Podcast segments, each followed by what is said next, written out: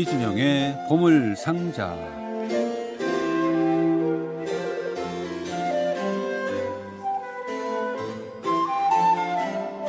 뭐 사람들마다 좋아하는 계절이 다를 것이고 뭐 5월을 계절의 여왕이라고 생각 뭐 말하는 분도 계시지만 글쎄요.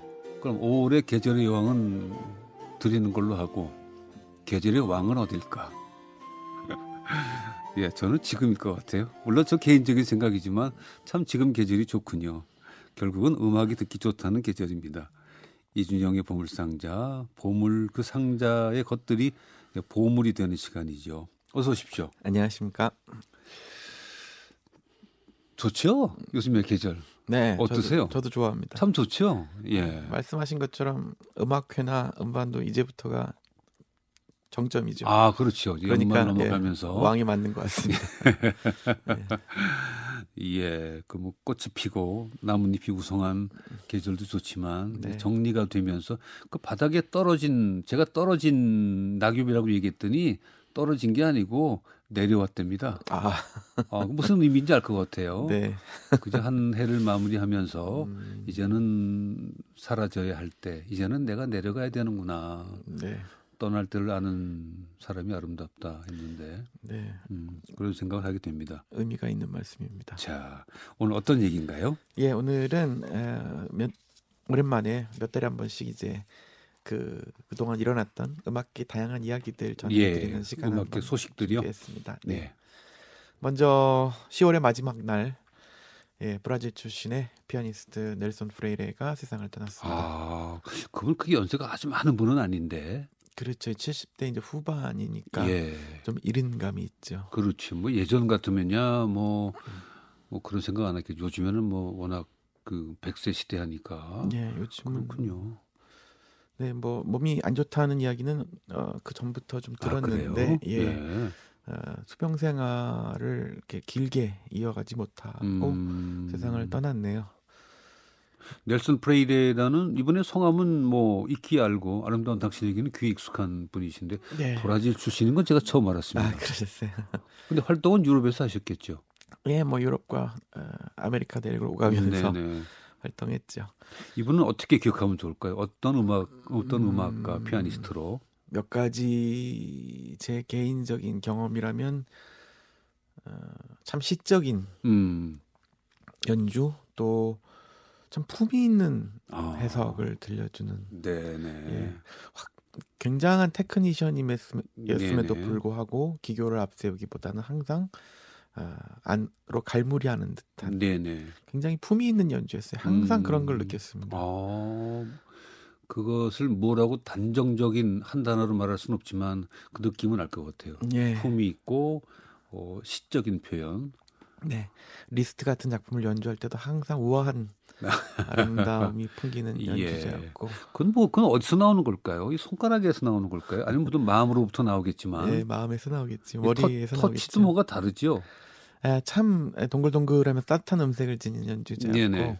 평생 친구인 그 마르타 아레리치와 예. 이중주 할 때 참 어울렸어요. 아, 잘 어울렸습니다. 그랬군요.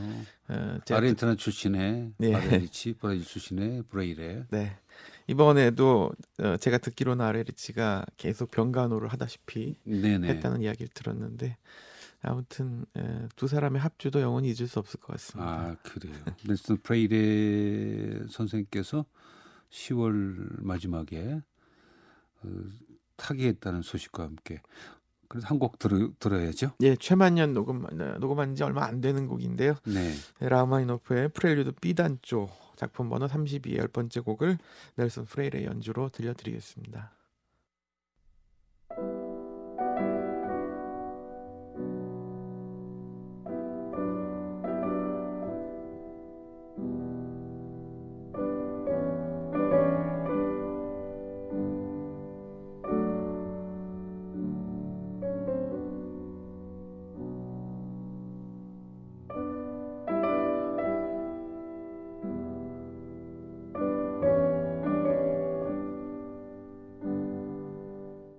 며칠 전 세상을 떠난 피아니스트 넬슨 프레이레를 기억을 하면서 라흐마니노프의 프렐류드 B단조 작품 32번 가운데 열 번째 곡이죠.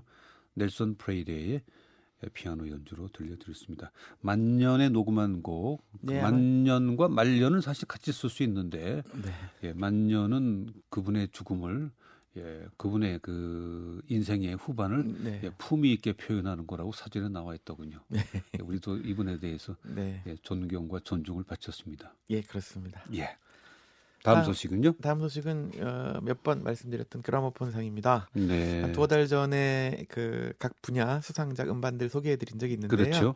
그 시상식이 10월 5일에 열렸어요. 네. 그러면서 그날까지 이제 발표하지 않고 남아 있던 가장 중요한 상들 올해의 음반 또 올해의 음반 레이블 평생 공로상 그리고 가장 중요한 올해의 아티스트 상이 아, 모두 발표되었습니다.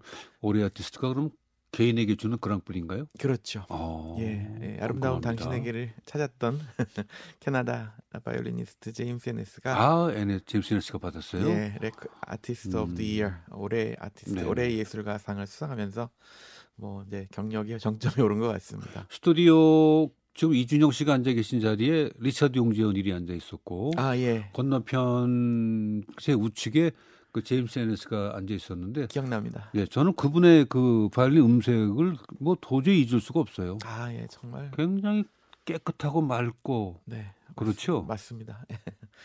아주 그 퓨리티라고 하죠. 정말 네네. 순수한 톤이고 그다음에 연주를 하면 항상 뭔가 상상력이 남다르다는 걸 아? 느끼게 되죠. 음, 그냥 악보에 적힌 대로 혹은 네. 그냥 연주 전통 남이 하는 대로 하는 것이 아니라 음, 아무리 흔한 곡뭐 흔하다는 표현이 좀 그렇습니다만 베토벤, 모차르트 이런 걸. 연주해도 항상 자신만의 뭔가 다르군요. 예, 상상력을 불어넣을 줄 아는 음. 연주자인데 사실 우리나라에서는 명성에 비해서 좀덜 알려져 있었는데. 지난 몇 년 동안 이제 많이 찾아오고 그러면서 이제는 네. 아주 유명해졌습니다. 그리고 이제 제임스 에네스와 그 에네스 콰르텟도 네. 많이 친근해졌죠. 네, 네. 제임스 에네스는 작년 이 팬데믹 사태 때 집에 뭐 연주할 때다 그랬겠습니다만 에네스도 집에 머물면서 이제 무반주 바이올린 음, 레퍼토리를 아, 처음부터 예. 다시 공부해서 해서 이자이 바흐 등을 지금 새로 녹음하고 있습니다. 어, 그렇군요. 놀라운 성과를 거두고 있고요. 예. 또 이제 이런 그 코로나 19 같은 여러 사람이 모이기 어려운 시기에 다시 한번 또 실내악에 집중해서 음. 어, 자, 익히 아시는 에네스 콰르텟과 함께 예. 베토벤에 깊이 파고들어서 지금 또 그 해석을 차곡차곡 음반으로 내놓으면서 높은 아, 평가를 의미가 받고 있습니다. 네. 뭐 거의 지구가 존재하는 한 영원히 갈 수 있는 레이블이죠. 그거는. 근데 그 올해 아티스트 제임스 에네스가 받았는데 그러면 개인에게 주는 건가요? 네. 그분의 녹음의 음반 개인에게 줍니다. 아 개인에게 줍니까? 네, 개인상이죠. 영광이네요. 네. 네, 아유, 축하합니다. 예, 평생 공로상은 소프라노 군둘라 야노비츠가 수상했고요. 예. 아, 올해의 레이블은 도이치 그라모폰이 수상했습니다. 네, 아름다운 당신에게 친한 분들이 받아서 편하고 좋습니다. 네. 그래서 어, 아까 조금 전에 말씀하셨던 바로 그 연주자들의 새 녹음으로 일부러 예. 한번 골라봤습니다. 다만 첼리스트는 바뀌었습니다. 베토벤의 현악사중주 13번의 그 유명한 카바티나 악장을 카바티나. 에네스 콰르텟, 제임스 에네스, 리처드 용재 오닐 등이 들려드리겠습니다. 네네.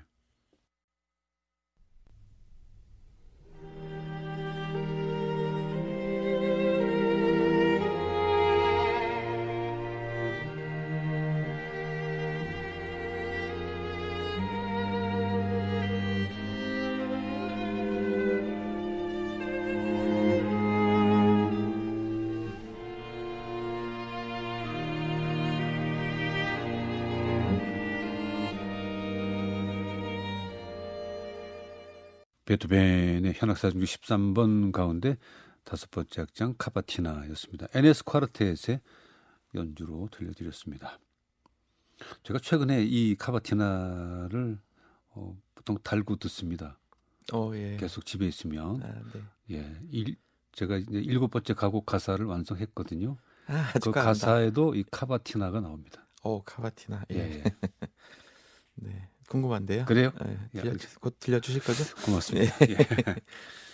예, 아, 이 리처드 영재원일은 지금 타카치하고 NS 아, 두 개의 인류 사중 주단에서 비올라를 연주하고 있어요. 네.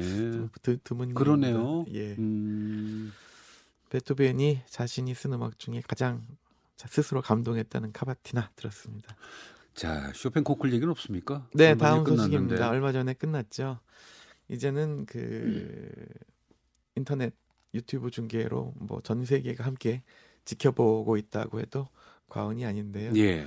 예, 18번째 쇼팽 콩쿠르이 얼마 전에 성황리에 끝났습니다. 15일간의 예, 일정을 마무리했지요. 네. 그런데 우리 저 이준영 씨께 네. 제가 음. 뭐 이게 좀 어려운 질문이긴 한데 네. 올해의 쇼팽 콩쿠르의 수준을 어떻게 보십니까? 저는 어 제가 뭐 모든 연주자들의 연주를 다 보진 않았는데 어 전반적으로 제가 지켜본 제 개인적인 감상은 올해는 연주자들 참가자들이죠. 전체적으로 실력이 아주 굉장히 고른 편이었다고 생각해요. 아 그래요? 그러니까 특출나게 뛰어난 연주자가 안 보인 음, 대신 음, 음. 전반적으로 골라 아, 고른 편이어서 1등부터 12등을 그 예를 들어 줄을 세우라면 사람마다 다 다를 수 있겠구나. 아 예. 그렇군요. 그리고 1등하고 뭐 등수가 다 공개된 건 아니지만 예를 네. 들어 심사위원 점수가 12등이 있다면 이 두 사람의 차이가 아마 역대 가장 적지 않았을까. 아 예, 그런 생각을 저는 그래요. 했어요.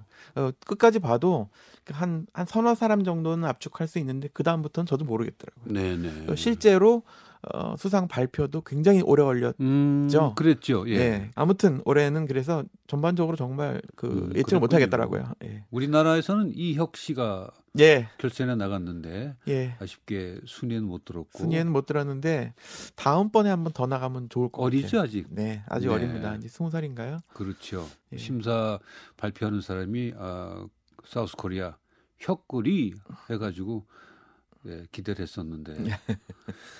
그 이혁 이혁 군의 연주는 어땠어요?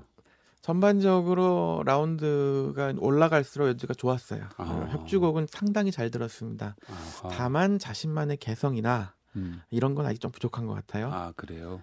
그러니까 연주가 좀 다좀 비슷하게 들리는 것이 이제 물론 이제 최고의 음. 관점에서 볼때 네. 그렇지만 어, 제가 보기엔 좀 운이 없었던 것 같아요. 그래요. 어, 충분히 수상할 만한 실력이었습니다. 음. 다음 쇼팽 콩쿠르는 그럼 4년 후에 하게 되나요? 그렇게 되겠죠. 그렇죠. 이번에 예. 6년 만에 했으니까. 네, 네.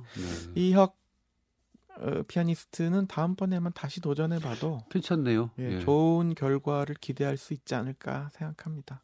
네, 그래서 바로 이번 쇼팽 콩쿨 마지막 라운드에서 이혁이 연주했던 특이하게 이번에 2번 연주했어요. 네. 예, 피아노 협주곡 2번 F 단조 가운데 마지막 악장을 어, 안드레 보레이코가 이끄는 바르샤바 필하모닉 연주로 실황 연주 들려드리겠습니다.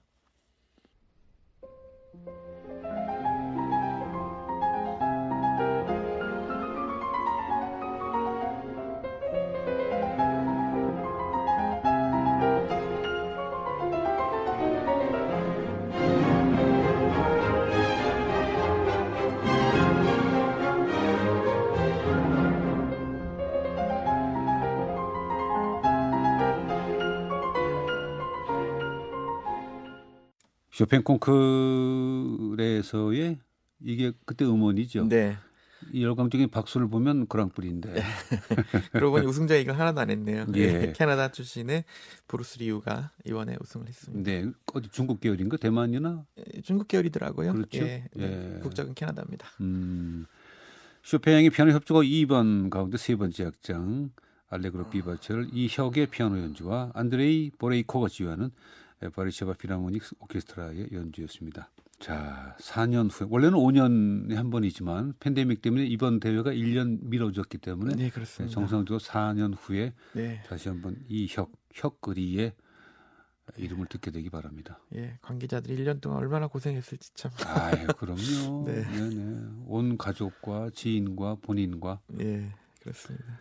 자, 다음 소식은요. 다음 소식은 예, 프랑스 출신의 예, 뭐 우리 시대 최고의 알토 가수 중에 한 명인 나탈리 슈티츠망 이야기입니다. 네. 슈티츠망은 몇 년 전, 한 10여 년 전부터 지휘 활동도 병행하고 있는데 예. 이번에 미국 애틀란타 심포니 오케스트라의 차기 음악 감독에 선임되었습니다. 오. 큰 소식이죠. 그러니까 이분은 저 성악가이면서 이미 그 지휘를 하고 계시던 분이죠. 네, 예, 예. 예.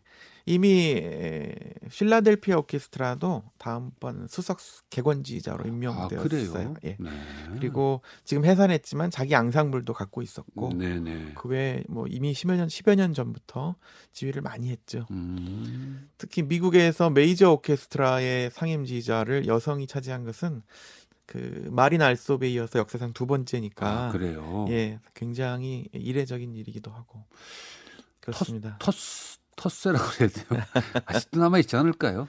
근데 이제 최근에 사실 대부분의 오케스트라 음악 감독은 그 단원들의 투표로 결정되는 경우가 네네네. 많아서 단원들의 의사가 반영되었을 아, 테니까요. 네. 그래요.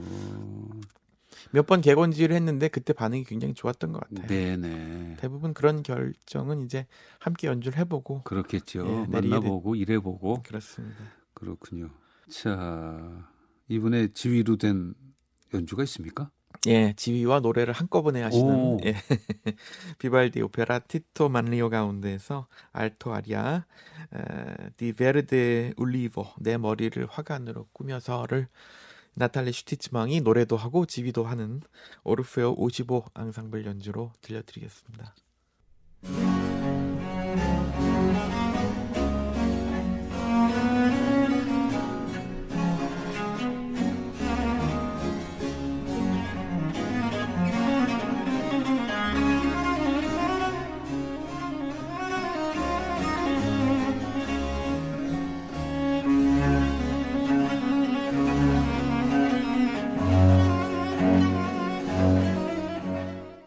안토니오 비발디의 티터 만리오 가운데 내 머리를 화관으로 꾸미고였습니다. 나탈리 스티추망의 노래와 또 지휘도 함께했습니다. 오르페오 55가 함께했습니다. 자 지난 10월 9월에 또 세상을 떠난 우리 아름다운 당신에게와 또 어, 친근한 또 작곡가가 계시죠. 예, 바로 미키스 테오도라키스 그리스 작곡가이자 예. 예, 사회운동가이자 네, 지휘자이기도 했던 테오도라키스가 세상을 떠났네요. 이제 좀 됐습니다만 그렇죠. 어, 중요한 올해의 가장 중요한 음악적 사건 가운데 아 그렇습니다. 하나라고 생각합니다. 뭐 기차는 8시에 떠난 애 같은 그 아그네스 발차의 음악고도 기억이 되고 예, 또 예, 영화. 어, 조르바의 춤그 맞습니다.